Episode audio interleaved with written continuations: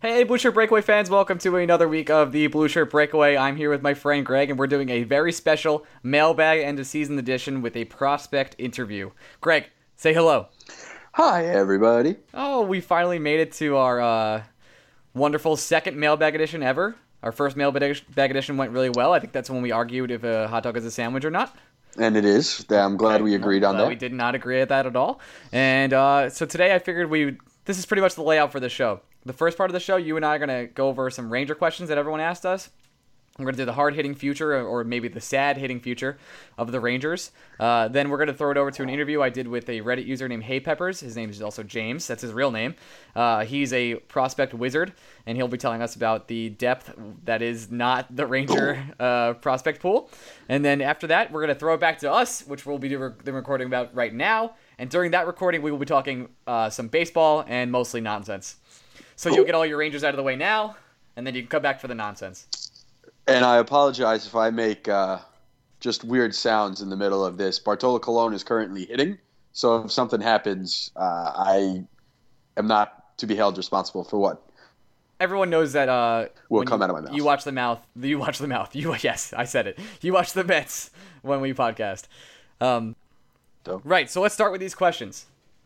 Uh, so let's do, let's do this first who do you consider the core of the Ranger team, and who are the, the players that the Rangers absolutely need to keep to be competitive? See, now I think there are two different questions there because as the core constitutes right now, there are players considered core that I think the Rangers need to move. So why don't we do who should the Rangers core players be, which basically means the untradables, right? Okay. Uh, and I think that is easy. I think McDonagh is basically your only defenseman where under any circumstance you can't move him. And I think you put Zook in the category offensively where he is a core player. You can convince me that Derek Brassard is in the same category. And then there's Hank. And really, those four, in my mind, are the only untouchables. I think everyone else can be had for the right price. I hate to agree with you, but I do believe I do.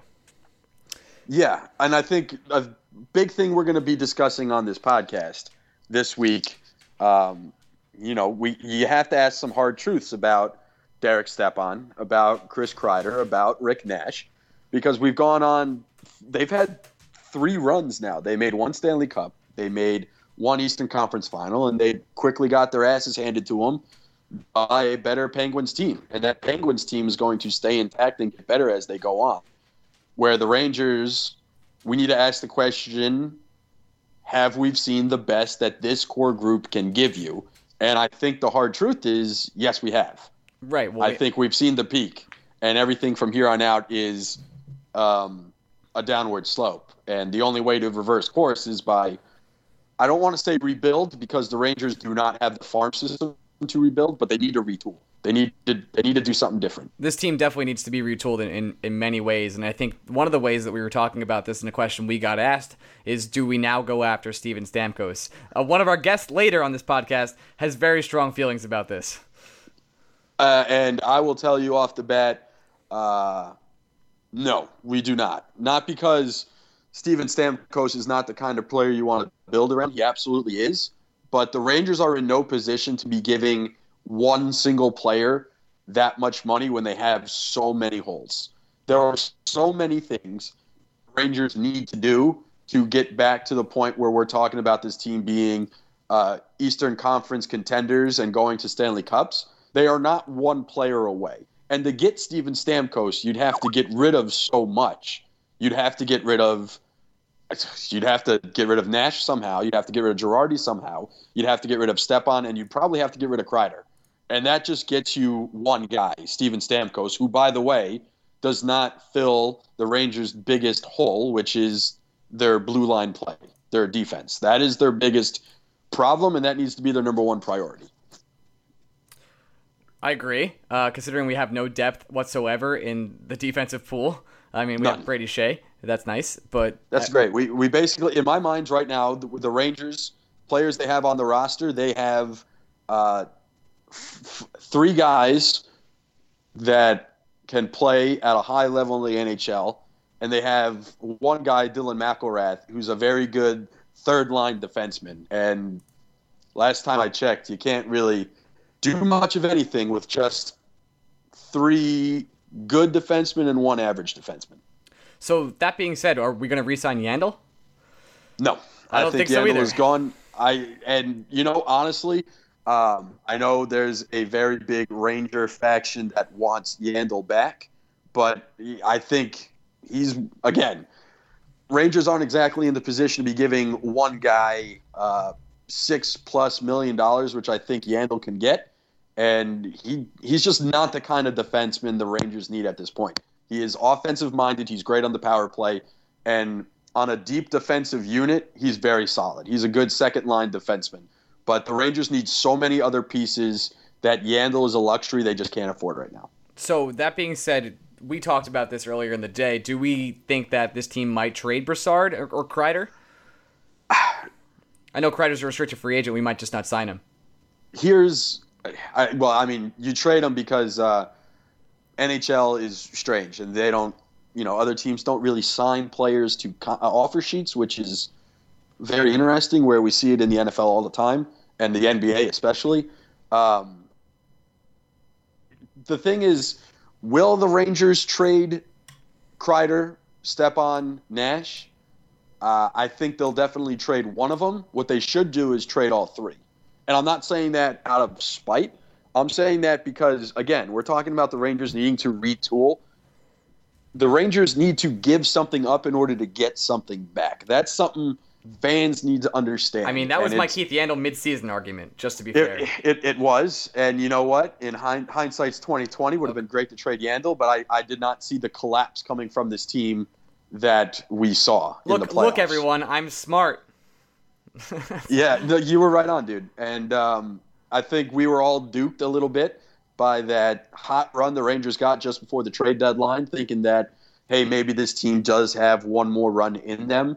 Um, and we just we you know the Rangers caught a red hot Penguin team at the very wrong time. Maybe our conversations are completely different if the Rangers were in the Islanders' position. We played the Panthers. Now I don't know if the Rangers beat the Panthers because the way we were playing was just atrocious. I'm not sure we could have beaten anyone in the playoffs in a seven game series with how poorly we were defending.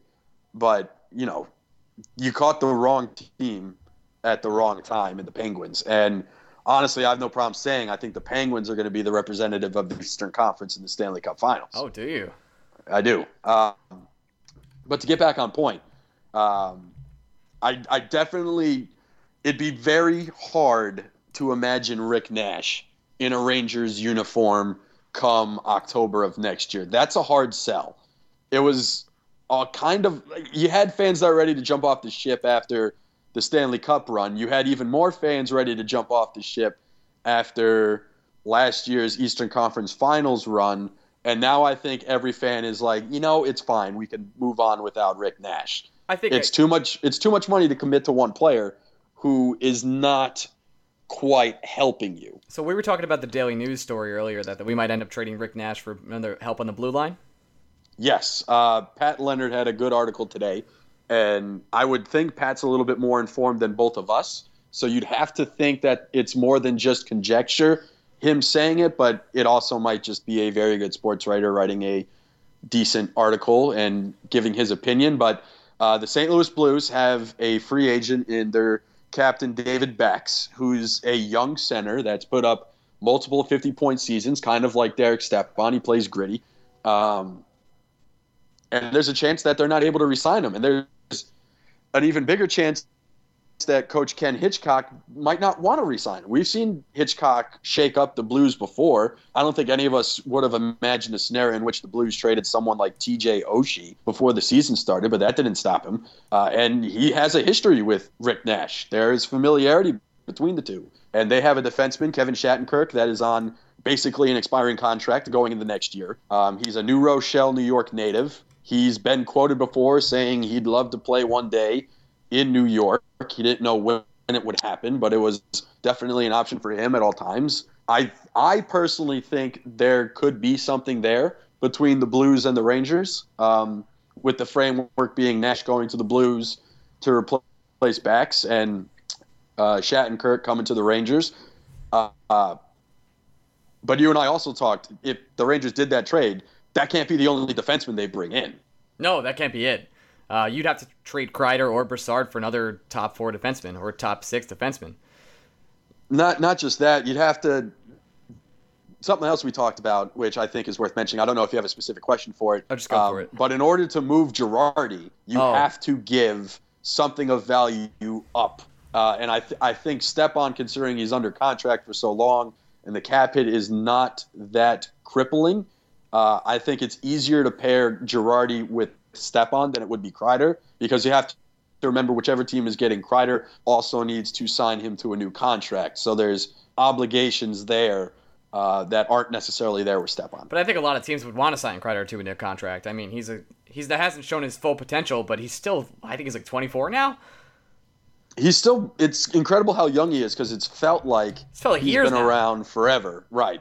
Uh, teams that are going to be interested in he's my 25, mind. 25, by the way. He just turned it last uh, two days ago teams that I think will be interested in the likes of Kreider and Stepan, you look at the Avalanche. Um, I think the Ducks are going to want to shake a couple things up considering they lost another playoff series. Uh, you have to watch the Kings if they lose out on Milan Lucic, but uh, everything Lucic is saying is he wants to go back to LA. Um, the Canucks need to do something. They probably need a bigger roster shakeup than the Rangers do. Uh, and there might be some pieces there that can work us sending players there and them sending players here. Um, those are Western Conference teams, and we've talked about the Blues. The Blackhawks may look to make a couple moves this year. There are going to be Western Conference teams hungry to make moves, and if the Rangers don't want to deal with, you know, interconference trades, um, they don't have to. Right. But you could always look at, you know, Jagr's a free agent. Jiri Hudler's a free agent down in Florida. I like that you said Jagr's a free agent. Like, oh, he's hey, I'm I, I don't I believe it. He could keep playing. Why not? I um, I I believe it actually. Now that you know he's going to be 45, yeah. but that's crazy. And you know the Panthers, they have young players to move, and they would love to keep building around the core that they have. So they're a trade partner you could definitely be interested in. Uh, even the Bruins, you know, if you wanted to try and capitalize on the Bruins, who may have to replace Loui Eriksson, who's leaving this year um, in free agency. They're a possibility as well. There are plenty of teams that'll be interested in the pieces the Rangers have if the Rangers do choose to move. And, you know, the one thing going in the Rangers' uh, favor, it's kind of an underwhelming free agent class after Stamkos. There's not a whole lot out there that you would want to commit big money to. Frans Nielsen might get $3 million. Right, which, which speaks highly of the state of the free agent market? Would you rather get someone like Derek Stepan on maybe a market level or slightly below market level deal, or do you want to spend big money on, you know, Mikkel Boedker or something like that? No, I mean not really. Um, so that being said, since we're talking about the offseason and free agents, like what are our greatest fears and hopes going into this offseason? My greatest fear is that the Rangers, for all intents purposes, stand pat. Um, I, I don't think they will. The things Vigneault has been saying in the media sure makes it sound like he understands a shakeup is needed. But without a doubt, my greatest fear is we have to see Girardi and Staal opening night as a defensive pairing for the Rangers, and that they didn't make any improvements defensively. Uh, my greatest hope, as I've said, I know this will bug some people, uh, I hope somehow they trade Nash for Shattenkirk. That would be great. Again, I, I, I am not an insider. I do not know the goings and comings like I do, say, in MLB, where I have a good, good read on the market and who may be available for what. Um, I would hope the Rangers let Yandle walk. I hope they are able to pair Stepan and Kreider with Girardi and move Girardi out of here. And uh, I, I honestly, the one free agent on the market I hope the Rangers sign is a defenseman by the name of Kris Russell, who's currently he's been playing fantastic for the Dallas Stars this year, and he's due for a hefty raise. He is one of the I think he only has 10 penalty minutes this year, and he's a stay-at-home defender who knows when to stick his nose into a play, and he's everything the Rangers lacked this year on the blue line and would be such an upgrade for this team. You could pair him uh, with just about anyone on the Rangers defensive roster not named Girardi or Staal and immediately improve it. And honestly, your defense looks so much different if you have the likes of McDonagh, Skjei, Russell, Shattenkirk, Klein, and McIlrath, and you just have to live with. I don't think there is a perfect world where you can move both Marc Staal and Dan Girardi. And if I have to choose between the two, I guess Marc Staal is the one I'd keep Marc at least for one more year. It's definitely the one you'd keep, and you're going to keep Marc Staal for maybe two years. He's he's around. Right. He's sticking. yeah. Gerard- but he, he can I mean, still play hockey. I mean, not at times. not incredible. Uh, like if he doesn't have to play, if you're not expecting him to play 82 games, I think he could be a lot more effective. Of course, they're paying him to be a number one defenseman, and those days are just gone. You have to accept that. But if you're rotating Staal and McIlrath on your bottom defensive pairing, I, I think things are looking up, and you've definitely done something right this offseason.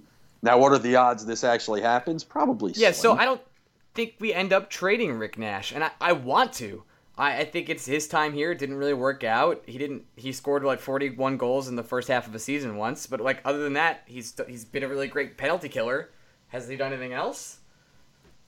See, I, I think Nash is actually the one player. I think Nash is the one player I would almost guarantee the Rangers will move. I have less faith that they'll move Kreider or Stepan um, because they still see young value in them. And, you know, they are young players. I'm not saying their best years may not be ahead of them, but uh, I just, you know, complacency is your worst nightmare as a sports franchise and even the best teams make constant moves. Like the blackhawks core has been around forever. They've won stanley cups but they keep changing the uh, Supporting cast. complementary pieces around them. Yeah. yeah, the rangers you know we just haven't we haven't done much. There hasn't been an influx of talent and we've we've gotten what we thought are big pieces and have traded away sizable assets to get our few big pieces and it just didn't work out. And the rangers need to need a reboot. They need to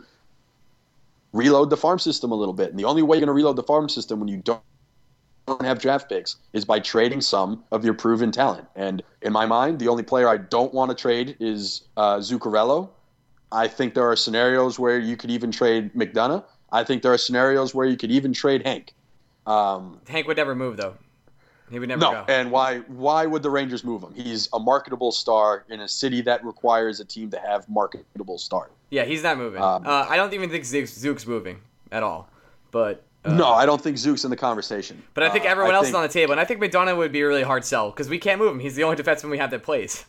so Right, but if you're gonna if you're just gonna blow up the defense and move everybody, like you move McDonagh if you move everybody. You don't move McDonagh if your plan is to just reshuffle the deck. That's here's an interesting question that, that was not asked to us. Um, do you think McDonagh should still have the C next year? I don't see why not. I'm just asking. Just want to throw it out there. Who's- I, I don't have a good reason. I think uh, I, I mean, who, who's who's you, you don't for whatever reason give the C to a goaltender. Um, you don't. So you're not giving it to Hank. Uh, Zuccarello is by all means a big vocal voice in the locker room, but I don't think I I don't think Zook would feel comfortable taking it from McDonagh. No, Uh, and I, so.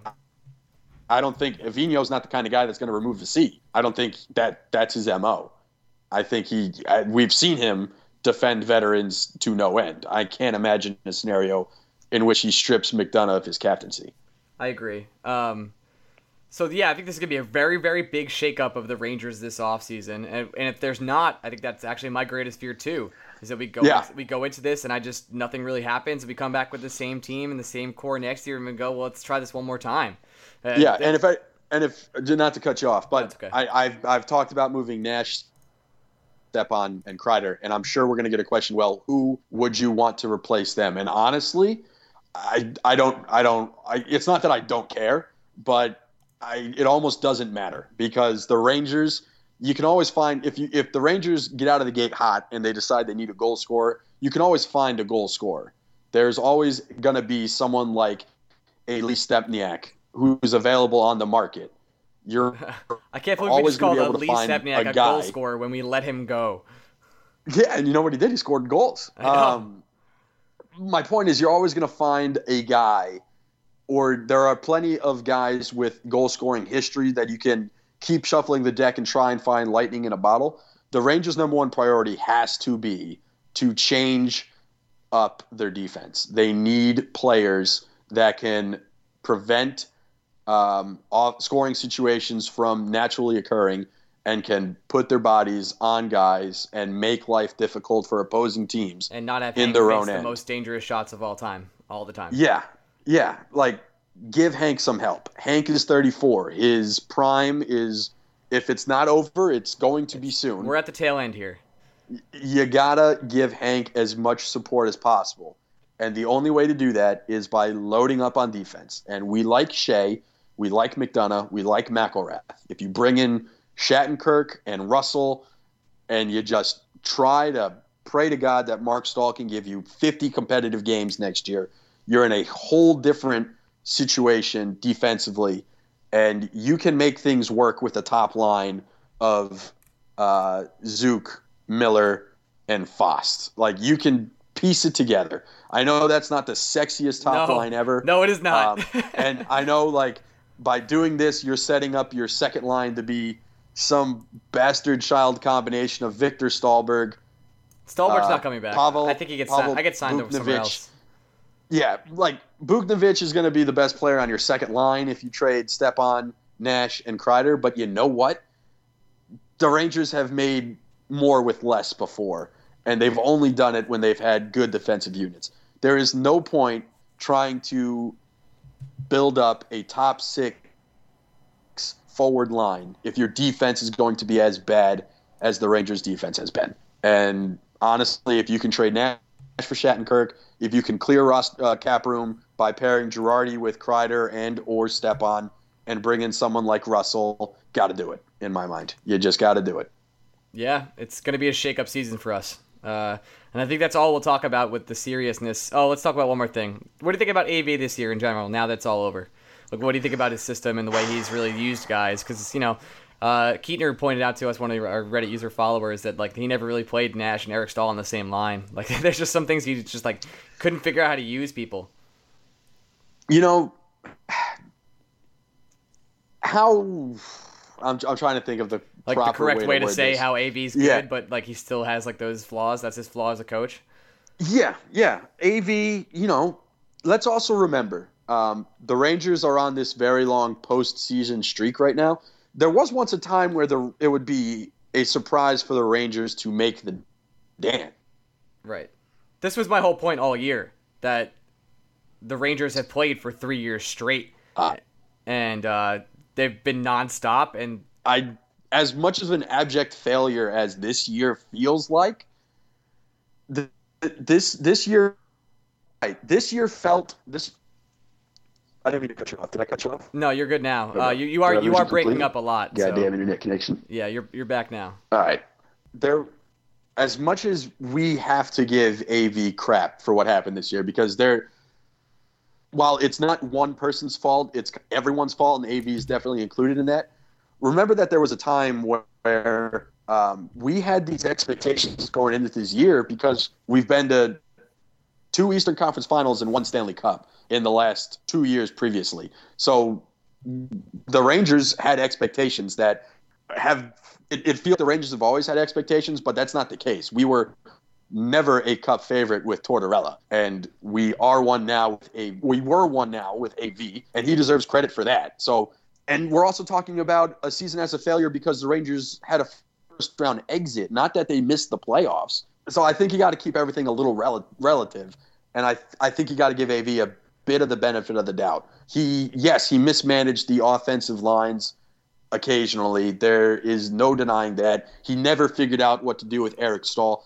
But also, the Rangers never needed Eric Staal. They needed D, and they never got D. And when I think, as like, we were fine with the Staal trade because it didn't feel like the Rangers gave up much. But I wasn't happy that the Rangers didn't address their defense whatsoever. No, I wasn't happy about that at all. So I'm right there with you. I I think AV is going to stick around as a coach for another year or two. I think uh, he's on a tighter leash next year. but I don't think he's going anywhere, guys. I think you got to get used to his system. He does have a lot of uh, bonuses as a coach. He comes with a lot of some some baggage, and that's kind of line mismanagement and trying to figure out how to use his players. That was a problem he had in Vancouver, but you know he brought us to the promised land once, and I know that everyone gives him a pass for that, but there's a reason we went. He's a good coach. So, is there a clear better option available as well in the NHL? The Ducks. That's coach? the other thing. The, the ex Ducks coach.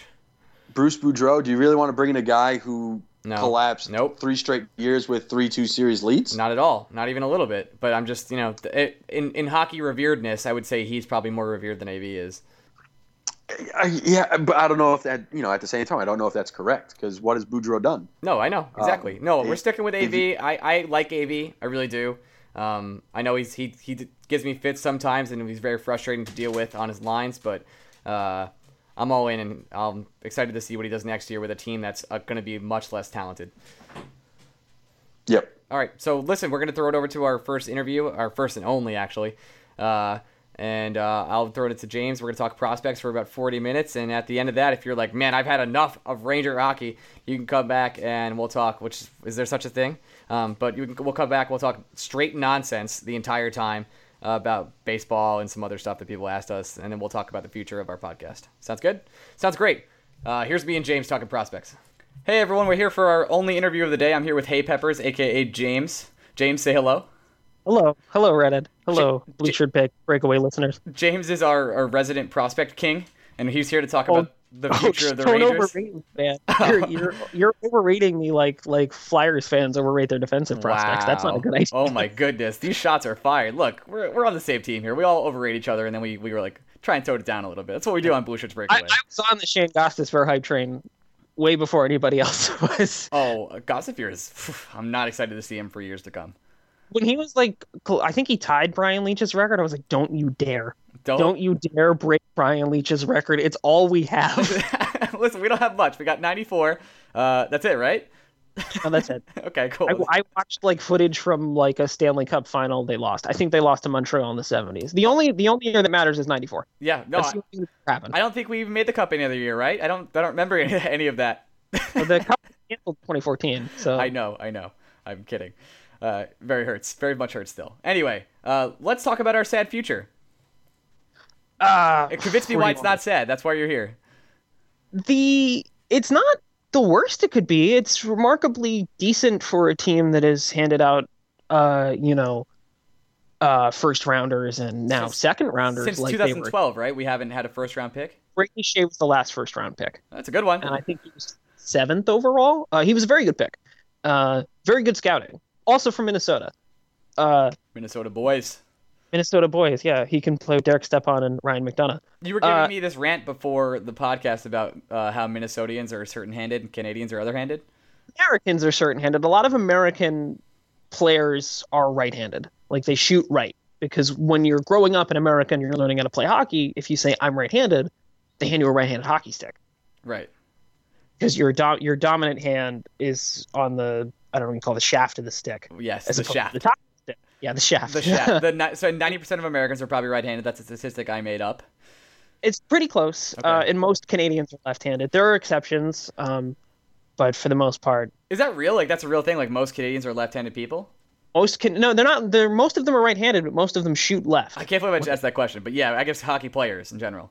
Yeah, uh, they're they're they shoot left. They're not necessarily left-handed, but if you're holding a hockey stick on the a left-handed hockey stick, your right hand is on top. Okay, that's fair. So you know, Marty St. Louis was a left-handed shot. He was right-handed. okay, all right. So uh, in Europeans, it's it, it varies depending on the country you're from. that's a very interesting statistic. So like Sweden, they're all like left-handers. Yeah, the Swedes are pretty lefty. Uh, some of the defensemen are right-handed. Finns are pretty lefty as well. But like with the weirder countries like Denmark, you'll see a lot of right-handed guys. Switzerland, you'll see a lot of right-handed guys. Okay. Rafael Diaz is a right-handed defenseman. He's he- from Switzerland. And Diaz is our, is not coming back. That's the story, correct? Right? Um, he has an NHL out clause in his Swiss. I did A-League read that contract, today. Is he's had every Swiss A League contract he's ever signed as an NHL out clause. So if a team wants him, he'll leave. I feel like that'll Uh, happen. Yeah, if I was a team, I'd pick up Diaz. He's a pretty good hockey player. Um, I wouldn't come back to the Rangers if I were him Nope. because he kind of got screwed over. Yep. But uh, you know, if you're the Bruins or any other team that has defensive problems, like the Rangers do, probably pick up Rafael Diaz. Work out all right for you. Yeah, he'll be Uh, okay. He'll be on the, the third line of defense and be all right.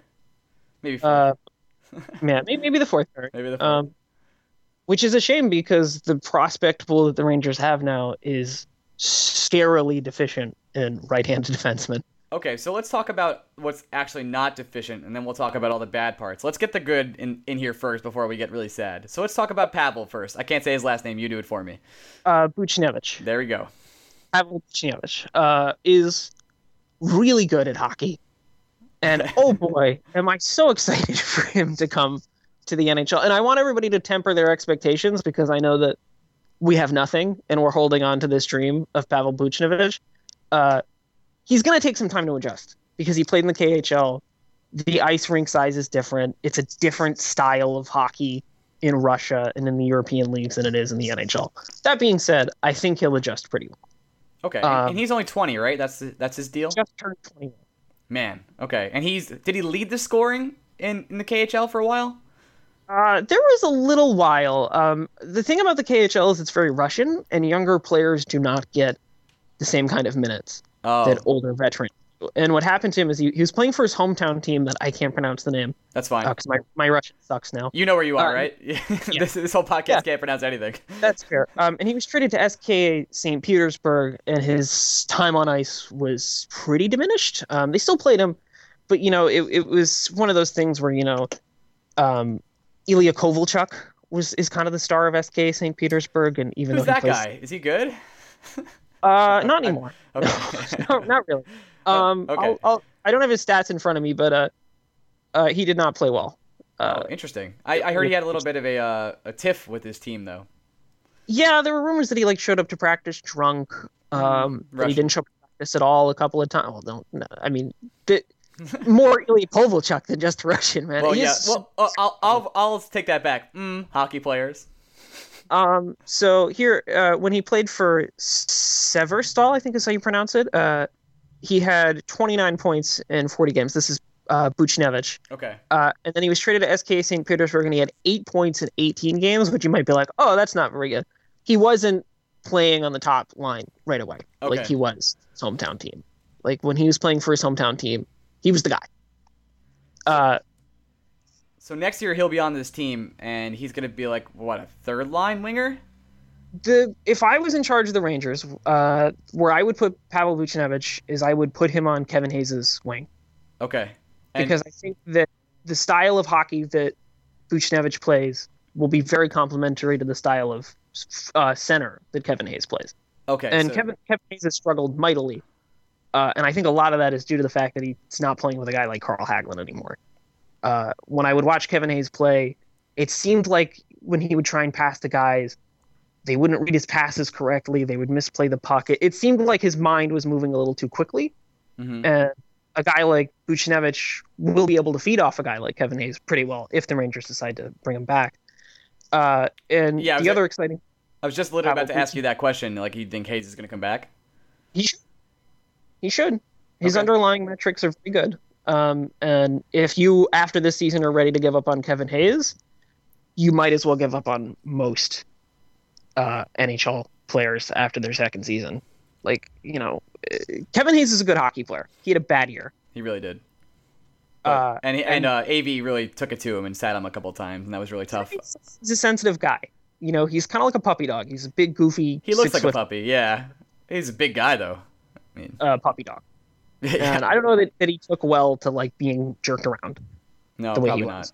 But uh, Av said he was part of the future in his uh, exit day interview. So I mean, I assume they want to bring him back. So that's like one of the few things Av did say during that Yes. exit day interview. yeah, aside from the chewing gum. Uh, but to back to the prospects, I keep getting distracted. No, uh, fine. Buchnevich is very good. He is arguably the best prospect on this. Not even he's the best prospect in the Rangers system. Uh, his contract has expired in Russia. He can be signed as soon as the Rangers sign him and brought over. And he will. uh, be, I I predict he will be brought over. He he damn well better be. Yeah, if he's not, I don't know what to say. Uh, he's probably not going to stay in Russia. He wants to play in the NHL. He's made that abundantly clear. He wants to play in the NHL. Uh, he thought it would be better for his development to stay in Russia and play against men. uh, which I would agree with. Uh, so he'll be over, and I hope that they use him on the power play because it'd be nice to have somebody who will shoot the puck. What's that like? Wait. I don't know. I don't know what that's like anymore. I don't know either. Maybe they'll beat it out of him. Maybe maybe the ability to shoot the puck and not pass every 20 seconds will uh will just go away, and I he'll become. I heard that's how you score goals. You actually shoot the puck. Is this true? No, no, no, no. When you have a man advantage, it's important to just pass and then shoot it wide. and Over then and over. and then have the other team break away and score on you. Yeah, that's a good that's a good tactic. That's the classic Uh, move. make sure team gets the opposing team gets lots of breakaways, and your elite level goaltender just gets tired. Yep. Like that's how you win. how you win championships. Yep. That's why. That's why we have so many championships. Yeah, that's why we win every year. That you know, uh, we're like the Blackhawks, right? It's the Blackhawks and the Rangers alternate. that's what It's- happens. It's the foundation we have here. But um, so I, I'm assuming our second ranked prospect is Brady Skjei if we're still calling him one. Brady Skjei would still be prospect, less than ten NHL games. Yeah, sure. Uh, Brady Skjei, as everybody saw when he was thrown into the deep end of those playoff games, Brady Skjei's the shit. Yeah, he really is. he has unbelievably good skating. I don't know if you saw the play. I think they were playing Tampa where he broke up the three on one by himself. No, I didn't. Uh, and he just had a look on his face like, oh, great. I better get used to this. that Tyler Johnson and Nikita Kucherov? Yeah, it is. Great. What if I just poked the puck? Well, holy shit, it worked. look at that. Uh, he was really good in college and he was very good in the AHL. Uh, he, sh- he, you know, when I watched him play in the AHL and I watched him play teams like St. John's Ice Caps, I was like, you are the best defenseman on the ice. He's Every- certainly the fastest. Yeah, he I can skate. So there's a play online you can see where he skates from one end of the ice to the other And and scores, wins. Scores in overtime. yeah, I watch that like every other day. He needs to play on the three on three overtime next year because the kids who've been playing in Hartford have been playing three on three overtime for a couple of years right. because that's how games were decided in Hartford. And the AHL in general, they played three on three overtime. And as we saw this year, the rest of the team kind of sucks at it. Yeah. No, they're not great. I think what Step uh, Stepan is really that's it. Him. Is he? Good? Uh, I think a couple of game winners, and I think Klein got one. Well, that's because Klein has like a nose for those. Yeah, no, Klein only scores like clutch goals. That's it. Which Like that's it. every other time. It's like Klein is useless at goal score. Oh, we're down two one. Klein's got us. yeah, yeah Klein he's, will get one. he's got it. Scored You three. need go- no time winner goals. against right. Yeah. Klein's got you. Yeah, it's fine. Um, so Uh, that brings us to now that we like, I think a lot of people that listen to this kind of know like who Brady Skjei is and like he'll be around and he'll probably take Yandle's spot, right? Because Oh, you think no? That's not Brady Skjei's not replacing Keith Yandle. oh, I Um, didn't think he was, but I think Yandle's going. That's what I meant. Sorry. Yeah, um, and that's gonna hurt. The the problem with the Rangers' defensive prospects, there's Ryan Graves as well. He's pretty good. A lot of people say things about him that like, oh, you know, he kind of sucks. Uh, he's a decent defenseman. I'm watching his development very closely. He played pretty well in the AHL. Uh, he's not ready to come. Side note, not related to Adam Graves. No, I was really disappointed when I found that out. Me too. I googled it immediately. Like, I was like, ooh, when they drafted him, I was like, is he? No, okay. No. Nope. Well, that's disappointing. It was. I was But- like, is there anybody in reach? Can we draft them? But really, our, our defensive prospects are Skjei and Graves, right? That's it. That's it. Yeah. Okay. That's it. Um, actually, that's not true. They're left-handed, uh, so they cover the left-handedness of the defensive uh, prospect pool, which Alain Vigneault was obsessed with, uh, for reasonably good reason. Uh, and then there's Sergei Zborovskiy, who plays in the CHL, who's right-handed, but he's kind of like a boomer bust pick. Okay. I don't really know what he's going to turn into because I've only seen him play in the CHL, and junior numbers are wonky. All right, that makes like- sense. That's kind of like single A numbers at uh, Yeah, like baseball. Emerson had 170, 100, 107 points rather in the WHL, I believe, when he played for the Medicine Hat Tigers, Wow. and that translate when he played with the Ducks. Like, Okay. I think he reached 20 points in his career high, Hmm. which you know, uh, I mean, you can score 60 goals in juniors. It doesn't really mean anything. Yeah, I assume. Uh, Uh, you're playing against talent that you're probably better than in the first place. Yeah, and there's also like um, there's another Rangers prospect. Um, I'll talk about him now. His name's Ryan Gropp. Yep, we've talked about Gropp before here. Uh, he plays for the Seattle Thunderbirds. Uh, he was, I think he missed the draft by like four or five days, so he was an overage. So he was 19 when he was drafted. Okay. But the Rangers had him ranked as their sixth best player in the entirety of the draft. oh, and we got him in the second round. Is that true? You got him second round. He used the Hagelin trade, and there were other guys on the board that you could have picked. Um, and he played with the Islanders' first round draft pick. Uh, Gropp did. Uh, I don't remember his name. Mathew Barzal. Uh, Okay. And a lot of people were saying well, his numbers are directly inflated by Barzal's. True, but he also played better and did a good job carrying the team when Barzal wasn't playing. Okay. So he's a good player, but he's also 19 and six foot three and playing against younger players. I was literally just about to say that. He's also 19 So- and playing in a, in a league where he's probably more talented, right? He's more talented than a lot of the kids who are still developing, and and I believe um, you know, Gordie Clark viewed him as like a Rick Nash type player. He certainly fits the power forward mold, big guy. So like a like a like a four or five goal scorer and a nice power power penalty kill. Uh, I would use him on the penalty kill, but I mean, he could project to be a middle six. I'm just taking shots at Rick Nash. Sorry. Oh no, I like Rick Nash. So I'm, I'm one of the Rick Nash defenders. Um, but the prospect that I'm most excited for that maybe not everybody's heard of is Robin Kovacs. I have not heard of Robin Kovacs. Give me the spiel. Uh, Robin Kovacs uh, was drafted in the third round last year, uh, and he plays in the second tier Swedish league, which is a good hockey league. And he had uh, 34 points in 44 games. And the number comparables to him, you might have heard of this guy. It's called Filip Forsberg. He plays for the Nashville Predators. No, never heard of him. You've never heard of him? No. Oh, well, that's a shame because he's really good. Uh, no, but um, Robin Kovacs, watching him play in the Tier 2 Swedish league, I was like, oh, okay. I see why they traded Carl Hagelin. This kid could be Carl Hagelin. Oh. Like, he's very fast. Uh, his he does this thing where he like kind of takes a slap shot and then he just slams it into the goalie's net, which is really fun to watch. Don't know if that translates when you're playing against the talent level of NHL players, Right. but it was cool to see. And you know, again, it's the Swedish league, and the games are different, but the potential for Robin Kovacs, you know, and I, he's not like the best. Like I'm not trying to say he's like you know Connor McDavid or anything like that, but yeah. I could see him a very good player, and he played on the penalty kill in Sweden.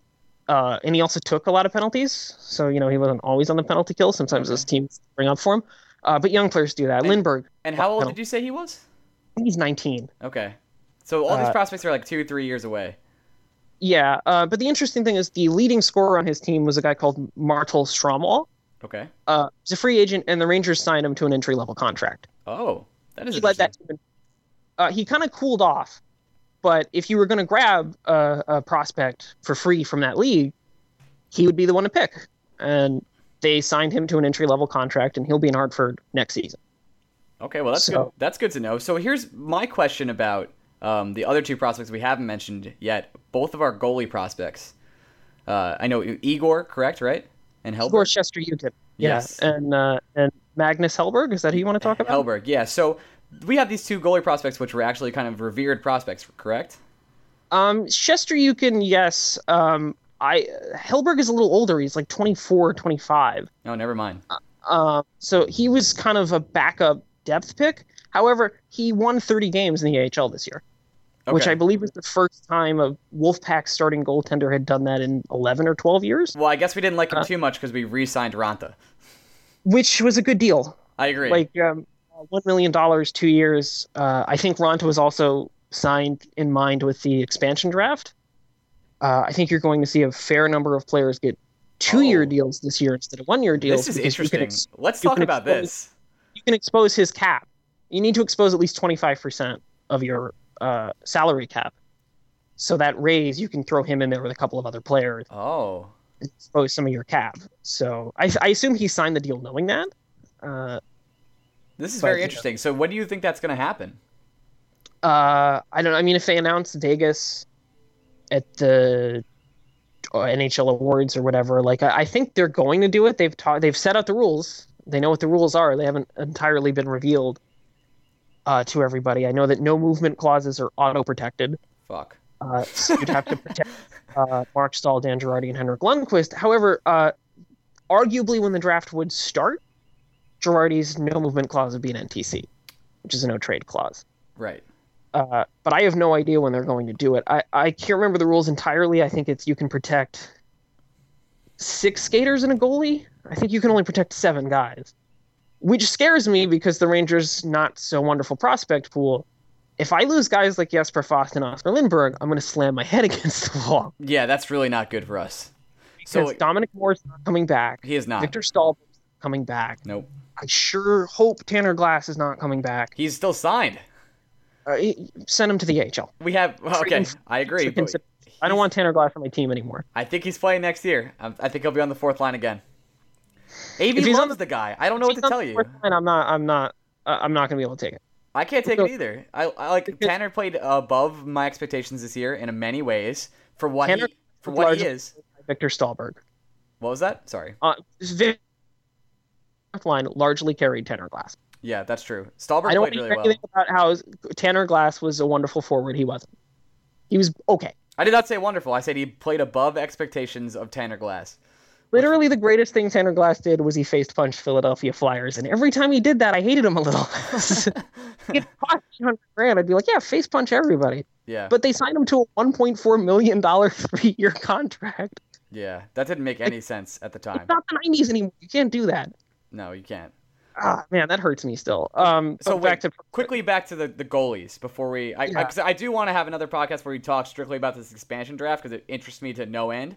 Um, research it a little. Yeah, I'm, Um, I'm going to, and then we'll talk about it. Is, Is the best goalie prospect in the Rangers system. Okay, so now here's my question: Would the Rangers take one of these goalies, like Igor, because I'm not going to say his last name because you know how I am? Um, yeah, sure. Uh, would we trade him because now we have Henrik locked up till 2021, and now we have Raanta for the next two years? No, you trade Skapski. Okay. You trade Skapski. Skapski had a hip injury. He played pretty badly this year. He's rehabbing that hip. Hip injuries are not easy to come back from, especially when you're a goalie. Or you would trade uh, uh, Huska. Adam Huska was another pick. He's a Slovakian goaltender. Is, is Um, I'm- Igor's like is it is it's too high? Like his potential is too no, high? No, you know, it's too, it's too high to trade him. Okay. And the goalie market is so soft that, you know, I think James Reimer went for a second. Okay. Uh, the market for goalies is soft. All right. It's really soft.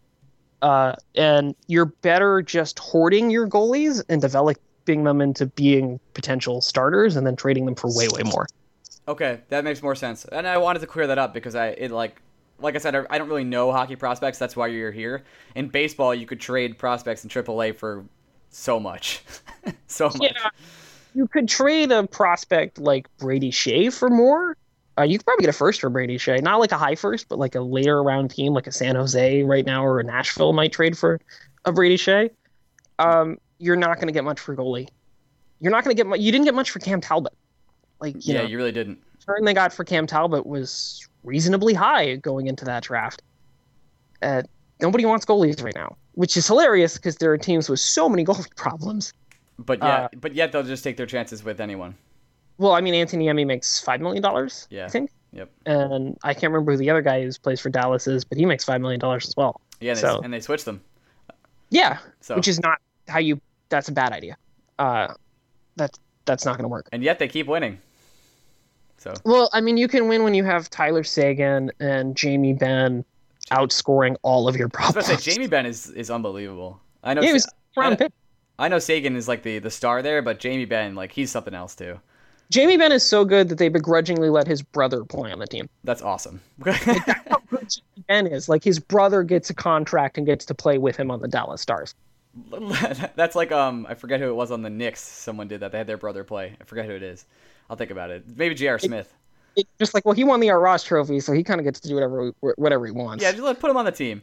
So listen, we've talked about all these prospects. Um, obviously we've talked about that's like that's it, right? That's all we have. Those five people. Yeah, that's Six, it. There, there are depth guys like uh, Brad Morrison, who uh, I think that's his name, Brad Morrison. Uh, I could be wrong there. Yeah, Brad Morrison, who could project to be like a Dominic Moore type, Okay. you know, bottom six guy. Uh, there's Nicklas Jensen, who came over in the Etem trade. Uh, he did pretty well for the Wolfpack in Hartford. Um, I still think that Emerson Etem didn't get used very well. I don't think he was a great pick, uh, but you know, he kind of he was kind of treated strangely, and I think they wanted Jensen because they could put him in the Wolfpack immediately. Uh, the Wolfpack did not make the playoffs. Well, that's, uh, that's a shame. I, I mean, I don't follow them, but I'm assuming that's uh that's tough for them. Yeah, it's not great. Um, basically, the Rangers, um, they, they, the, there was a guy called Lukas Bengtsson. I don't know if you heard of him. Nope. Uh, very good, uh, small Swedish defenseman, right-handed. Was in the Rangers training camp last year. They did not sign him. He signed with the Pittsburgh Penguins. That's the kind of players that they just need, Oh. and they let him go away. Uh, there's another guy called Jarrett Smith who plays on the Seattle Thunderbirds with Ryan Gropp, uh, who I think he's 20, 21, and he's a right-handed defenseman. I don't care how good he is, sign him. okay. Don't have enough right. uh, Dylan McIlrath is the only right-handed defenseman. and A- basically. and AV hates him. Hates Yeah, I him. don't know why he hates him. Uh, uh, Dan Girardi is deteriorating. Uh, Dan Boyle's not coming back. We got. You're gonna play. They're they're either gonna trade McIlrath or they're gonna. I don't know what they're They- gonna do. Can't afford to trade Dylan McIlrath. I know, you- but Av hates him. Right-handed, and I know that sounds insane, but like right-handed defensemen are like left-handed pitchers. There aren't enough of them, and you need like seven. I think Greg. Uh, I'm doing this this interview before me and Greg podcast, but I think Greg has, or, or has already said on this podcast, he's looking to trade uh, Rick Nash for a Blues defenseman. You're not getting Kevin Shattenkirk. Okay. You're not. Okay. I'm sorry. I know that dream sounds wonderful. You're not getting Kevin Shattenkirk. Mm, I, I just like that you guys are disagreeing. You're not getting anybody from the Blues defensive line. You're not. Not for Rick Nash. Shattenkirk said Not he wants to to play in New York. I'm just saying. Let his contract expire and sign him as a free agent, like we always do. Yep. Trade Rick Nash to a team that has uh, other problems. One of the 12 teams that you're allowed to trade him to because he has no trade clause. Yes, Uh, St. Louis might be on that list, but it is. I don't just want Kevin Shattenkirk. Like, I would love Kevin Shattenkirk to be on the blue line, but I don't think that fixes the Rangers' problems. I don't think so either. Uh, It'll just be like when Candle was here and he was misused. misusing players. Now, is that something we do? Yeah, sure, every team does it. No, I know. But it just seems like that was kind of the theme of this year in general. Like AV just couldn't use his players in the correct way. he had that problem in Vancouver. Um, you know, with the Eric Staal thing, and I know he disappointed. I never saw him beyond playing third line center the whole time he was on the team. And I get that Brassard and Stepan were there, but you know, the line that he was good on was Lindberg, Stalberg, and Staal. And we saw it for three games, and it never happened again. Yep. And I just kept waiting for that to happen again. Never did. Uh, and you know, the Rick Nash plays in the penalty kill. Uh, he never played on the penalty kill before like the Olympics.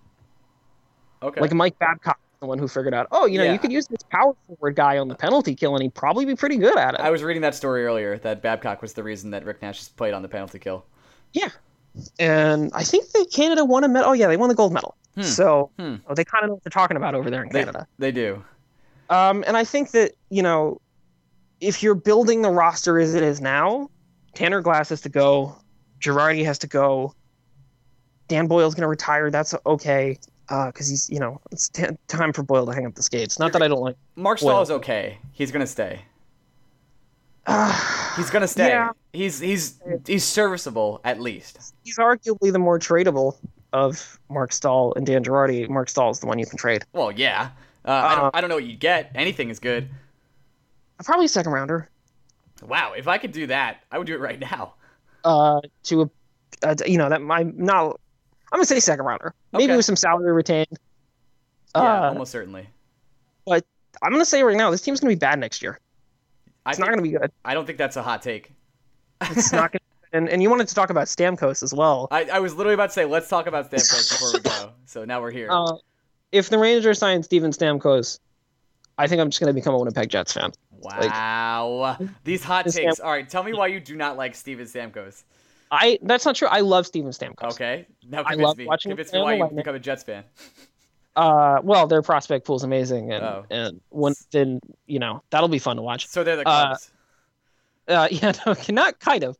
Uh, I don't want Steven Stamkos because he's going to get paid based on something that he's already done, which is what happens in the NHL. Dan Girardi's contract was based on the play that he already had. Steven Stamkos is already declining. He's 26 and he has blood clots, and he's going to get 10 million dollars. yep. That's one seventh of your cap, basically. So Greg has already predicted on this podcast, even though I have not talked to him yet. Uh, he's he thinks he's going to the Maple Leafs. It's Why home- would he go to the Maple It's Leafs? his, it's his hometown. Now you told me I didn't know about the prospect at all, but it's his hometown. I feel like he'd go back there. Uh, feels like a team he'd want to be at. the Leafs have a bright future. They just don't right now. Stamkos just had blood clots. He just lost his. He, he just lost in the Stanley Cup final. He just lost his season playing this year while his team advances through the rounds. He hasn't won anything. He didn't get to make the Olympic team because his leg was broken. So he's no gold medal, no Stanley Cup. Why the hell would he want to go to Toronto? They're rebuilding. Yeah, I don't They're not know. going to be for three, four years, so he'll be 31. so where do you think he's going? Out of curiosity. I don't know. Uh, not Toronto. Okay. And if I was Toronto, I wouldn't sign him because you're going to go draft Auston Matthews. what about? Auston Matthews is 18. Would you, you think need a first Stamkos would end up on the Islanders? Uh, I could maybe see it. That's something I was I don't know. researching earlier. I think the Islanders are very interested in him Uh, because they lose a lot of their cap space because Frans comes off and some other people. Oh yeah, I forgot about that. Yep. Uh, some of the teams I saw kicked around, Buffalo was mentioned quite a bit uh, for See, some that- reason. But isn't that the same uh, uh, like uh, argument you just made about Toronto? Yeah, it doesn't really make sense to me. And and no knock against Stamkos, but if he wants to go to a contender, and I don't know that he does, but you know, if I was Steven Stamkos, like my clock is ticking. I have blood clots now. Yeah. Like it's hard to play hockey with blood clots. He's gonna have to go on blood thinners. His diet's gonna have to change. He might have to change parts of his style of play. You know, he's a younger guy, so that's you know a thing. But once blood clots start, they kind of don't go away. That's fair. And and I would want to go to a good team. And I don't know that the you know the Leafs would be cool to go to, but if I'm the Leafs, I don't need them anymore. okay. And and just just tell me about that prospect, that number one center prospect the Leafs have. I mean, they have the first overall pick, so Well, I know who they're taking there, so they're going to take Auston Matthews. yep. Auston Matthews is going to be really good. Yeah, but he's not. He's like. So Connor McDavid was like a, a 10.0, right? That's the way that is. Yes, Okay, and then so Auston's like an 8.5 or a 9? a nine. Okay. I'd give him a nine. He's Okay. more. He's, he's like John Tavares. Okay. That makes sense. He's really good. Like he would. He would be the best player on most teams in the NHL. Wow. And he's from Arizona.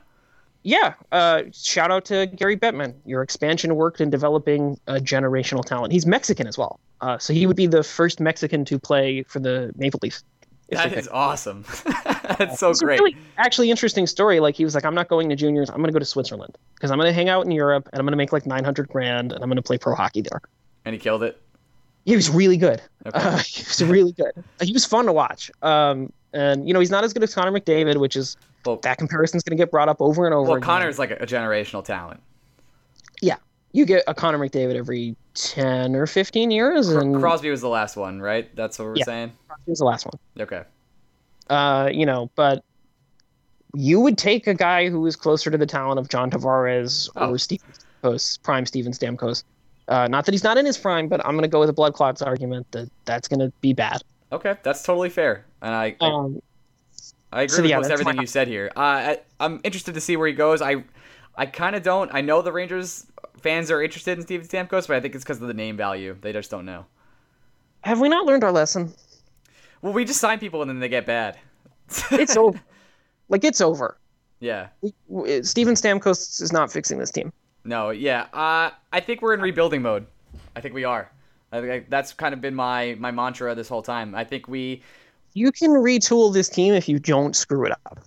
But the fans have to ask yourselves: Are you willing to trade Derick Brassard to oh, make that happen? I think it's going to be more than that. Are you willing to trade Zuccarello to make that happen? Mm, that hurts. Are you willing to trade? Uh, you know, I mean, the list goes on and on. But those Zuccarello and Brassard have really good contracts. You could get a lot back for them. I think uh, I think Derek might go, and I think Kreider's going to go also. They're no, they can't trade Chris Kreider. He speaks Russian. Is that true? Yeah, he's fluent in Russian. Who's who's going to hang out with Pavel Buchnevich? Oh? Unless wow, you this bring is in- an unless- insider. Unless you bring in a Russian player. Hmm. Uh, you know, uh, there's a, a a couple of players that I've heard bandied about that the Rangers are interested in because they're Russian. Um, I think Zuccarello speaks like enough Russian to like swear in it because he, really, played. he doesn't really speak anymore. He's kind of lost that ability. so I don't know. Maybe with the puck injury, he- yeah. his his Russian is completely gone. Uh, but you know, I don't know uh, what's going to happen with a guy like Stamkos, and and I don't know what's going to happen with his team. But I don't want Steven Stamkos on the Rangers because that's just it's not where the team needs to go. It's really not. I, I they're not good enough to spend ten million dollars on a high level player and hope to win the cup. I rather spend ten million bucks on a blue line. I think the window has officially closed. I think this was the last year, and now we're on to this next saga of Ranger hockey, which is will be a very interesting and slash fun ride. Uh, the scary thing is that Lundqvist is still really good, so they'll probably get it in their heads that they're still good. Well, they are still good because of him. Uh, he'll he's worth like 20 wins on his own. so Yeah, I mean, you saw what happened to the uh, Canadiens when they didn't have Carey Price. Like, when you don't have your elite level goaltender, you're a bad team. You're a bad team, and we saw what happened to the Rangers when they didn't have their elite level goaltender. They won 26 games in a row. Yeah, yeah. Oh, okay. Yeah. Awesome, right? Yeah. Missed that guy. That's really what happened. uh, because uh, Benoit Allaire is a genius, and he plucked an obscure college free agent who played at the University of Alabama in Huntsville, Huh. and he makes four point five million dollars as the starter for the Edmonton Oilers now. So good for I, good for Tal- Talbot, man. What a good guy. Uh, but I think it's it should be a rebuild. There's still some young guys on the team, but it might be time to start trading some guys. And I think that's what's going to come down to it, and we're going to talk about that, uh, or we already did talk about it, and you heard what we said. So, Uh, I mean, I'm really excited to see what happens at the draft because we're going to find out what kind of GM Jeff Gorton is. Um, and I don't know if you know, he was interim GM for the Bruins, and he drafted, uh, he traded Raycroft for Rask. He drafted Brad Marchand. I believe he drafted Phil Kessel as well. that's a Um, pretty good draft. Pretty good draft. Like a lot of the Bruins team that went to the Cup final a couple of years ago, you know, that had Gorton's fingerprints on it. And then he traded for Eric Staal, and I kind of was like, "Is that Uh. you, or is Glenn Sather sitting there puffing his cigar, going, get the Staal brother? We need more of them to win the cup." Was literally about to tell you, like, is Gorton actually the GM? I think he is now. okay. I, I think Eric Staal wanted to play with his brother, and I think that they traded for Eric Staal, hoping that he would be Eric Staal. Yeah, some Eh. sort of magic. He wasn't. No, he was they, they nothing. they gave they gave the team score another run. They won a game. It's probably over. Yep. It's Uh, sad to say. I'm a but- Mets fan, so I can deal with this because my entire life has been pain. But right. I mean, if you're a recent Rangers fan and you weren't there for the 2000s, uh, 2012 to 2016 was awesome. it was great. It was the best. it It- was so much fun. Watching Rangers hockey in that era, everything came up roses except they didn't win a championship. Yep. And if you look at teams like the Kings and the Blackhawks, they also went out in the first round this year. Their prospect pools are also kind of depleted. Yeah, They won- but the Blackhawks and the Kings are like loaded. they're Yeah, they're- loaded teams. The Kings are going to have cap issues, like starting now. Uh, what's the name, the name of the player they're going to lose? Vivek? Uh, no, no. Vivek is the Kings owner. Stupid me. Uh, Uh, what's I I, forget, mean, forget his name. Lucic, I think Lucic. Yeah, that's the one they're going to lose. Yeah. I would like to stay in LA. And I was like, yeah, they always say that. And then they offer you a $4 million contract and you laugh in their face. Yeah. Like, Keith Yandle has said he wants to stay here, but if I'm Keith Yandle, I'm getting Like- eight million somewhere else. I mean, oh, he's not getting that much. What do you think? You He's got not- six six point five? Six to seven ish. The Okay. only trump card the Rangers have is they can give him eight years instead of seven. Well, I don't want to give Yandle eight years. Yeah, no, me neither. I think it, what they should have done is they should have traded Yandle at the trade deadline this year to recoup their asset. Look, And I you've become my favorite Keith person. and I love Keith Yandle. Like he's the most rangery ranger to be a ranger in years. Like he really is. Should have traded him at the deadline and gone. It's over. yep. They didn't do that.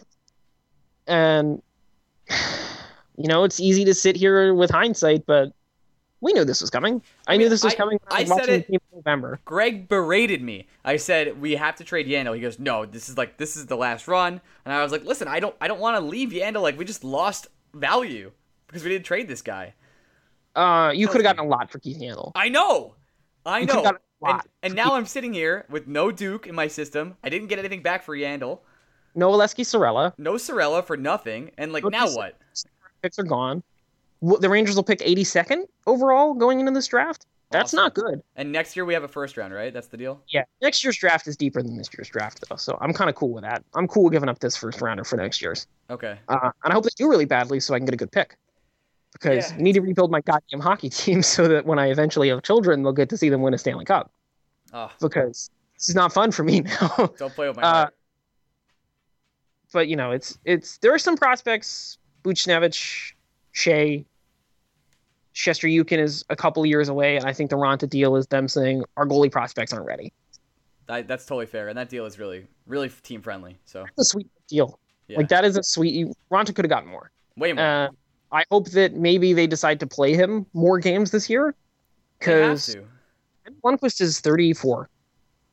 Yep. He's just too damn old to be facing the most high danger shots of any goalie in the NHL every night. By far.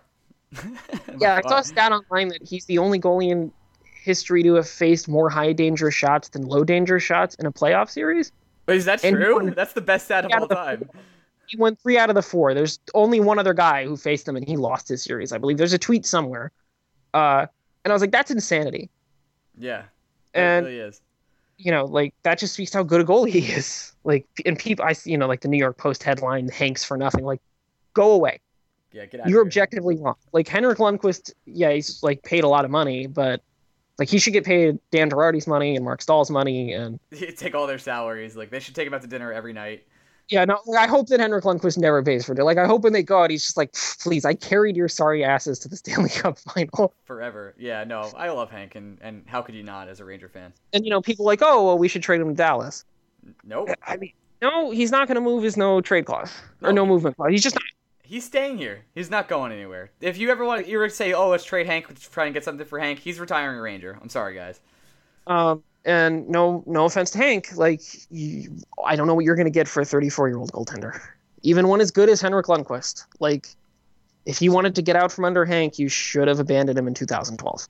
And there, that would have been one of the most biggest atrocities. That's right, most biggest in uh, in Ranger in Ranger history. I think personally, Yeah. Um. We had the shot. You know, we had the chance. It was there. It was on the table. We It's hit, close. Most teams ever make it. we hit the crossbar a lot. We hit it a lot. Metaphor for the Rangers is they were the team that hit the crossbar. A lot. Worst puck luck in Stanley Cup Finals history. Uh, and they were also the team that was leading and decided to turtle against the LA Kings. Ugh. All right, I can't do this anymore. We gotta go. I'm done too. I, I, I, I hope I didn't like go too mumbly or no, you know. this, this was uh, incredibly informational, and I hope everyone enjoyed. Uh, Yeah. Sure, I'll get messages from people like you forgot about this person. Like Uh, I I'm sure that's okay. Everyone, listen. I don't know anything about prospects. That's why we had you on, I think we informed the uh, the people who didn't know anything about our, our, our pool in the future. What, There's like four or five other guys right now who are like, I'm way better. Bring me on. So bring them on next time. The thing is, the thing is, they're they're not friends with me, James. They're just not. So Oh, okay. Well, that's cool. I like that I'm getting the nepotism. Like, See? yeah, that's good. they can they can message me, and I won't respond. And I will though, and I will say something nice. Um. Anyway, this has been a lot of fun. Uh. Yeah, thanks for having me back on. I hope that uh, I get to come back on again. Yeah, Uh, I'm sure we'll have you back on as the uh when the season comes back up, and we'll we'll figure it out then. Am I the first repeat guest? Yeah, I think ever. Oh. Now, All now right. you're uh, and then you'll be the third one, eventually. I will. But, cool. All Eventually, right. you'll you'll, uh, you'll get the tree the three peat here. But uh, Oh. all right, so I got to call Greg now and do that whole podcast. Yeah, I look forward to him vehemently disagreeing with everything I Literally say. everything you said, but it's gonna be a great time. Uh, hey Pepper slash slash James, it was a pleasure. Uh, Thank you. Thanks for coming on, and I will talk to you soon. Anytime, man. Hey, Shirt Breakaway fans, welcome back to the nonsense edition of the podcast. Over the last hour and 20 minutes, we've talked about pretty much the ins and outs of the Rangers' future, their prospects, the the good times and the bad times that are to come, what we're going to be doing with this team, and how we're going to shake it up. But we're pretty much done talking Ranger hockey now, so if you want, don't want to listen anymore, I don't blame you whatsoever. Right now, we're going to go into a little bit of nonsense questions that people asked us on Reddit, talk a little bit about uh, some Major League Baseball, our theories on life, and uh, why Greg's internet connection is so fucking bad. Oh my god, so bad. Yo- I'm not even on the internet anymore. I'm on a telephone now. Greg has called me on his cell phone like Drake did, and uh, because his internet was so bad, you probably noticed earlier in the episode when you were listening to me and Greg, he was a little choppy. He's like, got a thunderstorm coming through Savannah, so all their internet breaks. So we're using the cell phones these days. That is at least my theory. Uh, there is no fact base behind it. I don't care. This is my podcast. I can basically make up the rules as I go. I'm, I'm pretty much making the rules as I as I flow, to be honest. I'm trying to figure out how we're getting this done, but we made it. I This see is- how you did. This is uh this is the the best option we have. So you're gonna pull a Joe House on a Bill Simmons podcast right now and call in on a shitty cell phone. But everyone, We're Friday, Friday rolling on a Monday. Monday setting. Um, all right, so let's talk a little bit of baseball real quick. Uh, somebody asked, and I should have their name up, but I don't. So that's how good of a host I am. How are the Mets without Daniel Murphy? I think this was uh, rotting mine. Maybe it wasn't. Uh, well, you know, life is good. Uh, I honestly had no idea that Daniel Murphy was leading the National League in hitting. Um, Yes, he because. I haven't cared. I haven't cared because Neil Walker has been everything I could have asked for and more. He's hitting 300. He's got nine home runs, and he's playing a solid, if not, definitely not spectacular, but 100% solid second base. And you know what the Mets have done this year? That they did not do a whole lot of last year. They've been turning double plays. It's great. I didn't know we were allowed to do that. Yeah, the- very nice to see. It's a, it's a nice change for you guys over in Metsville, who are now 15 and 8, by the way. Uh, we're on our way to 16 and 8. We're up 4 nothing on the Braves right now. So, Well, the Braves you know, can't score runs, so that's very nice of you. Um, so uh, this next question, that was actually Jedi Master Chief, who is an avid fan of this podcast, so I wanted to give him some credit for that question. Um, and I'm an avid fan of his. oh, we love that guy. He's a master, he's a chief, and he's a Jedi. I think we've talked. I, things I I like think we've people. talked about this before. Um, here's a, here's a question near and dear to my heart. What city should have an MLB team but currently doesn't? Montreal. Oh, you nailed it! It is Montreal. You know- Montreal. you know who should be there? Any other? Any other? Uh, the Rays should be there. the Rays actually. should be there. The Rays should be Any there. other? Any other answer to that question is incorrect. It's Montreal, and there is no second place.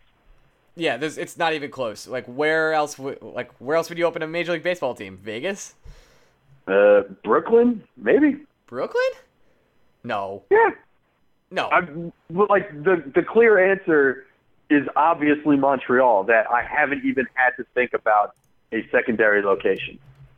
right, I agree. They need they need baseball back there. This way, you can have a rivalry going with the Blue Jays. You can have the city rejuvenized. They already have a stadium built to play baseball. Please move the Well, they need to build it. They need to build a new stadium. Olympic Stadium is a dump. Fine, but please move the Rays. So is Trop. So is the Trop. The Trop is awful. I I wasn't saying the Trop wasn't awful. I'm just saying if the team does move back to Montreal, they could use a new stadium. All right, fine, but the MLB has come out and said expansion is inevitable, and it seems like the Rays are staying in Tampa, and that makes me want to destroy a child. So I should It- well, I should it, take it that seems back. like it seems But- like baseball is going to exhaust every possibility to keep the Rays in Tampa. I don't think they said for certain that the Rays will stay in Tampa. As long as they don't build a new stadium, the Rays have an exit strategy. Oh, the thing is, they're looking. The the Tampa City Council has like talked about uh, how they're going to build a new stadium closer to ta- actual Tampa that'll actually have fans in it and it'll be renovated and like up to code. And they can like if they build that stadium, they can get out of the lease early for the Trop. Ugh, it's disgusting. They've said they've said all this before, so at, I'm at a point with that where I'll believe it when I see it. That's very true. Um, do you guys watch any Japanese baseball? Nope. I sure don't. Sure don't. Not even a little bit. I know about Japanese players that come to the MLB, and that's about it. Uh, Yeah, you know, it's it's one of those things where baseball is one of those sports where I have enough of it. There's enough MLB action every night where I don't need to go other places to look for more baseball. I am content. I'm good. This is the perfect amount of baseball for me. I'm not looking to get into any more. yeah, I totally agree. Um, is there anything else you want to say about Major League Baseball or any baseball that's going on right now? You have any hot takes before we move on to some absolute nonsense? Hot takes. Uh, I've I would just like to remind everyone that I said before the season started that the Arizona Diamondbacks were going to be a hot mess and be marginally better than they were last year. And I'm happy to see that that is exactly what's happening with the Arizona Diamondbacks. And I will say that I said on this podcast the Red Sox would win the American League East, and they are currently in the lead. So, there's that. Uh, called that right out. Uh, I don't think. Oh, by the way, Astros. Why are you so dumb, man? Oh my God! I, as as bad as the Shelby Miller trade is, and I think that trade will definitely dwarf over everything else. Or I'm I'm sorry, shadow over everything else. Uh, the Ken Giles trade with the Phillies is going to be right behind it. That trade was not equally atrocious, but my God, was it close. It was very, very bad. Uh, they need pitching in the worst way, and Vincent Velasquez is lighting it up for the Phillies. So, Not not just him though. They also got Mark Appel in that trade. It's like the Phillies got a lot of things in that Ken Giles trade, and the Astros were not a reliever away from being a World Series contender. they felt like they were, but they were wrong. They felt like they were, but they were. They could not have been more wrong. Right, they have two of the hottest players in baseball. Well, I don't know how Correa is doing right now, to be honest, right off the top of my head, but I know Altuve's been killing it. I'm sorry, they do not have Michael Conforto, so they do not have two of the Oh. hottest players in baseball. I said I, I that's why I, I corrected myself and said Altuve. You could say Altuve is one of the hottest players in baseball. I don't think any player in baseball is hotter than Michael Conforto, so all this is irrelevant. Oh, you're just that's some bias right there. And I'm sorry, did you see his numbers last week? They're insane. Yes, I get you. Yeah, he's he's pretty hot right now. Fine. Fine, fine, fine, fine. All right, let's talk some nonsense. Uh, we haven't been doing that. well, I guess not. We've actually been pretty serious about like the Rangers' future and like actually doing our jobs. We've been more serious than my internet connection. Is this a job? I don't think it is. Um, oh, so let's start. Let's start easy. What is the meaning of life? uh Thor? Syndergaard. Okay, so that's that, that's all you got. Yep. I mean, someone asked me that on Reddit, and I'm going to stick by my answer. Fine, It is- uh, it here's- is Noah Syndergaard. My answer: chicken and waffles.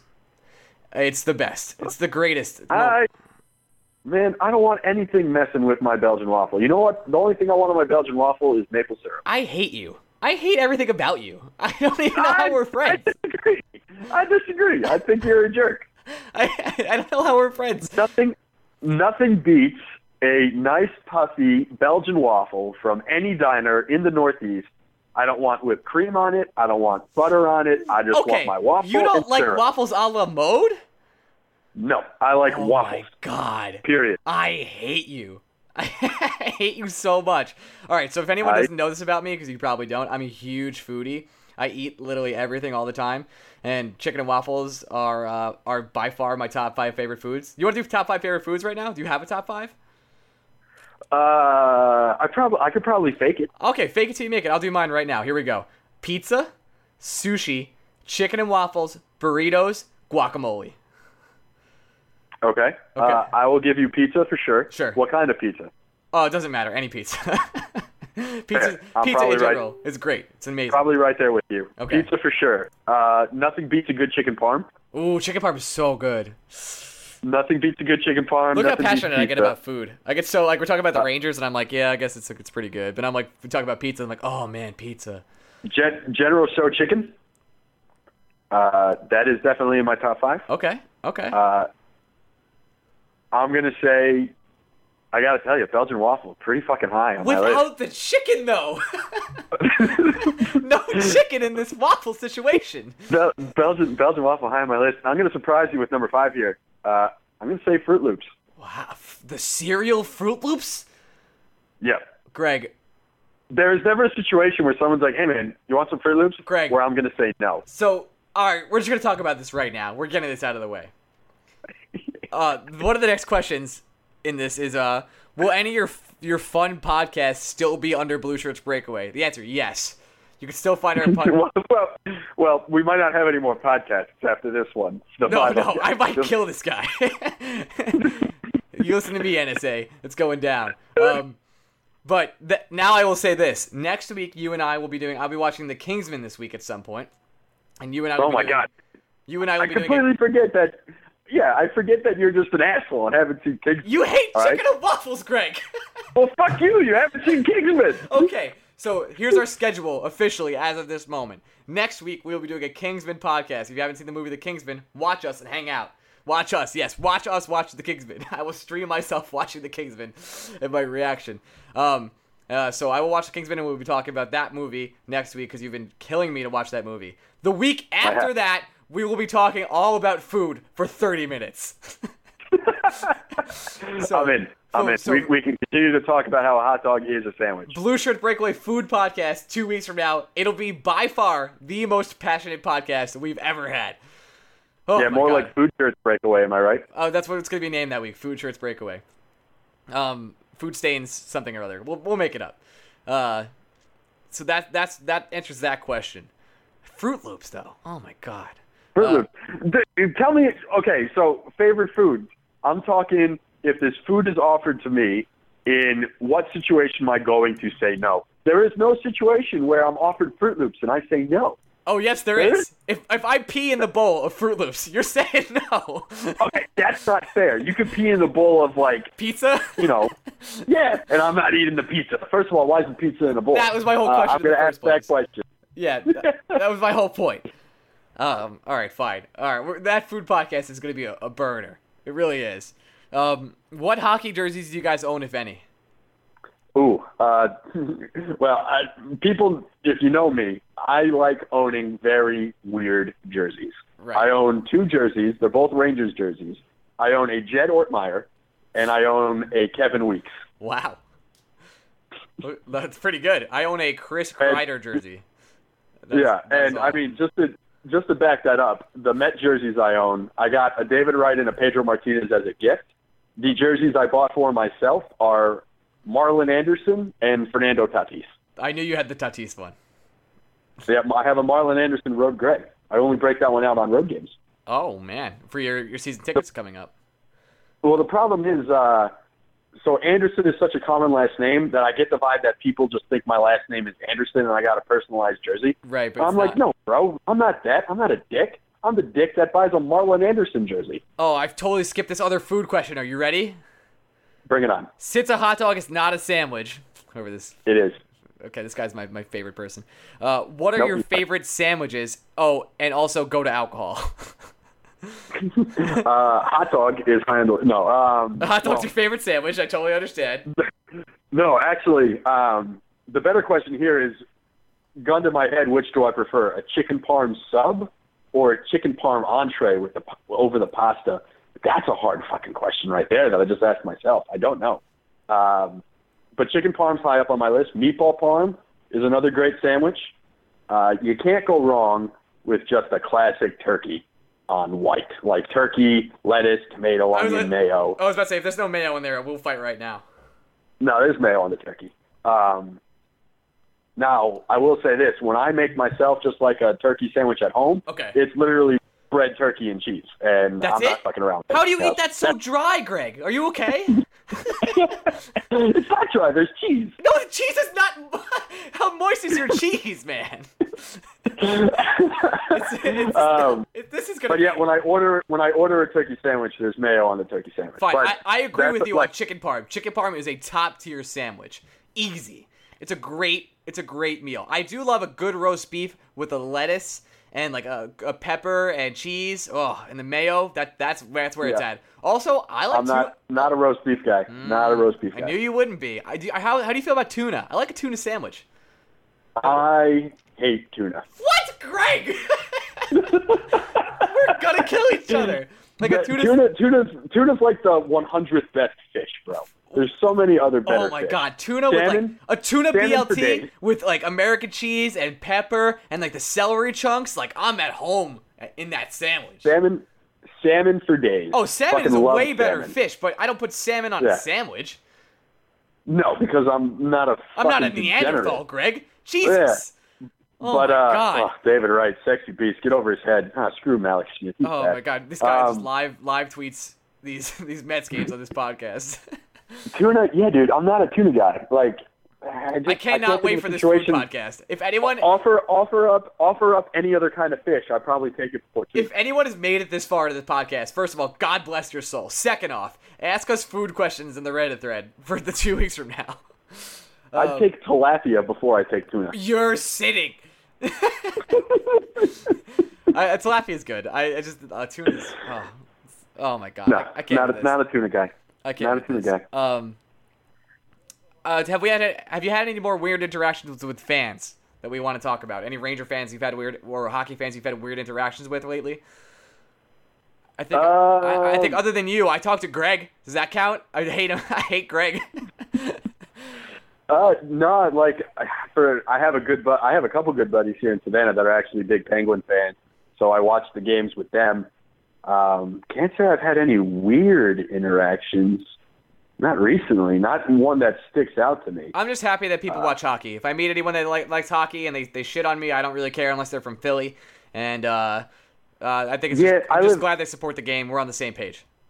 I live in Georgia, so hockey's kind of like a foreign language down here. You kind of have to already know someone's a hockey fan before uh, you start talking hockey with them. You can't just like if I request for the hockey game to be on the bar, there are a lot of weird looks Yeah. thrown my way. And to them, I say, "Go fuck yourself, you stupid commie." Uh, so here's la- last question is probably we have boring answers to. Uh, do we play NHL 15 or 16, and what team do we use? I did play 16. I played a career season with the Rangers. Yes. I uh, I own NHL 16. I can't say I've played it much because I've been so tied up with Rocket League, Halo, and FIFA. Rocket League Um, is so much fun. Can we talk about Rocket League for a second? Well, no, because I'm about to really piss you off with the team that I so I'm weird. Uh, I hate playing with my favorite teams in video games. oh, Just no. not my thing. Oh, no. No, because I like I I love tinkering. Like I love Oh, I like- trying to well- build a team in my image. That's like and we like- I find we it like very hard. Yeah, like when I play out of the park, I'm never the Mets. I'm Uh, usually yeah. actually the I'm actually the Rays more times than not. Me too, but I Um, usually pick the Royals or the Cubs. Just so everyone knows, Out of the Park is like a strictly baseball simulation game. There's no actual baseball great. being played. It's just you're the GM. It's all statistics. and it's wonderful. Love it. Um, the last time I did an in-depth hockey game on any NHL, uh, I was the Islanders. Oh, Yeah, did I was get, the Islanders. Did you? How far did you get with that? I I I played that one. Um, I went deep. I went like five years in, and I think I won a Stanley Cup with them. It was it was it, it was deep. They did not like the only Islander I really kept was uh, Tavares and Okposo. Everybody else, I kind of fucked everything else up and just made moves left and right, drafted good people, stuff like that. Uh, but yeah, I, w- I was the Islanders. All right, last It was question. very very odd. That's weird for you, and I think we're gonna take some crap for that. But um, but I guess you did trade mostly everyone, and I have a lot of respect for Tavares, even though he's an Islander. Uh, last. Yeah, and you know, those, you gotta say, Islanders, those are Met colors, man. Those are just snazzy. I love blue and orange. I should have been. Now that I think of it, should have just been the Oilers. But you know what? I wasn't that smart back then. No, you really weren't. Um, the last question: Should I invest in in Roth or traditional IRA?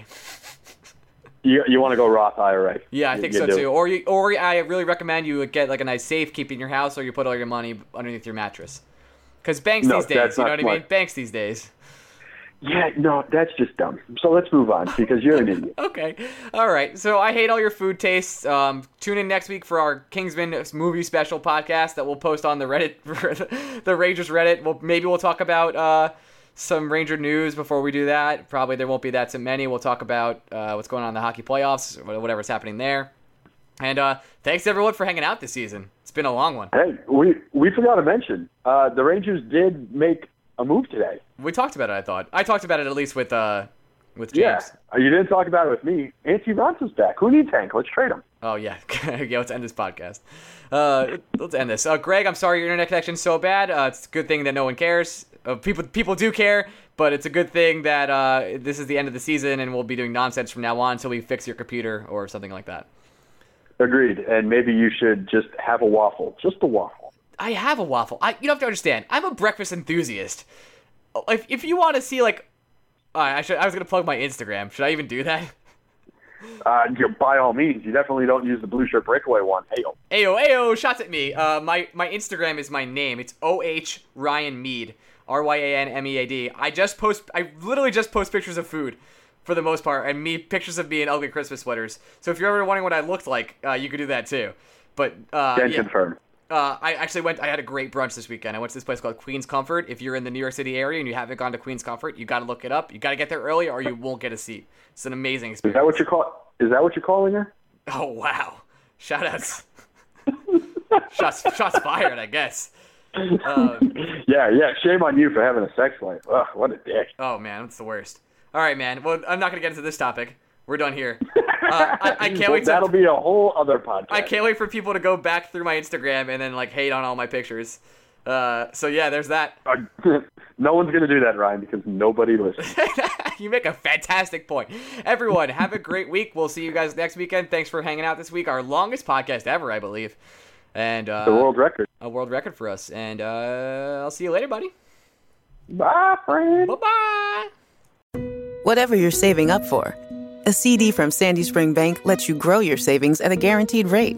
Right now, earn interest at 5.00% APY on an 8 month CD special or 4.25% APY on a 14 month CD special. Learn more at sandyspringbank.com slash CD specials. Minimum opening deposit to earn the annual percentage yield is $500 for the 8 month CD special and $2,500 for the 14 month CD special. Member FDIC.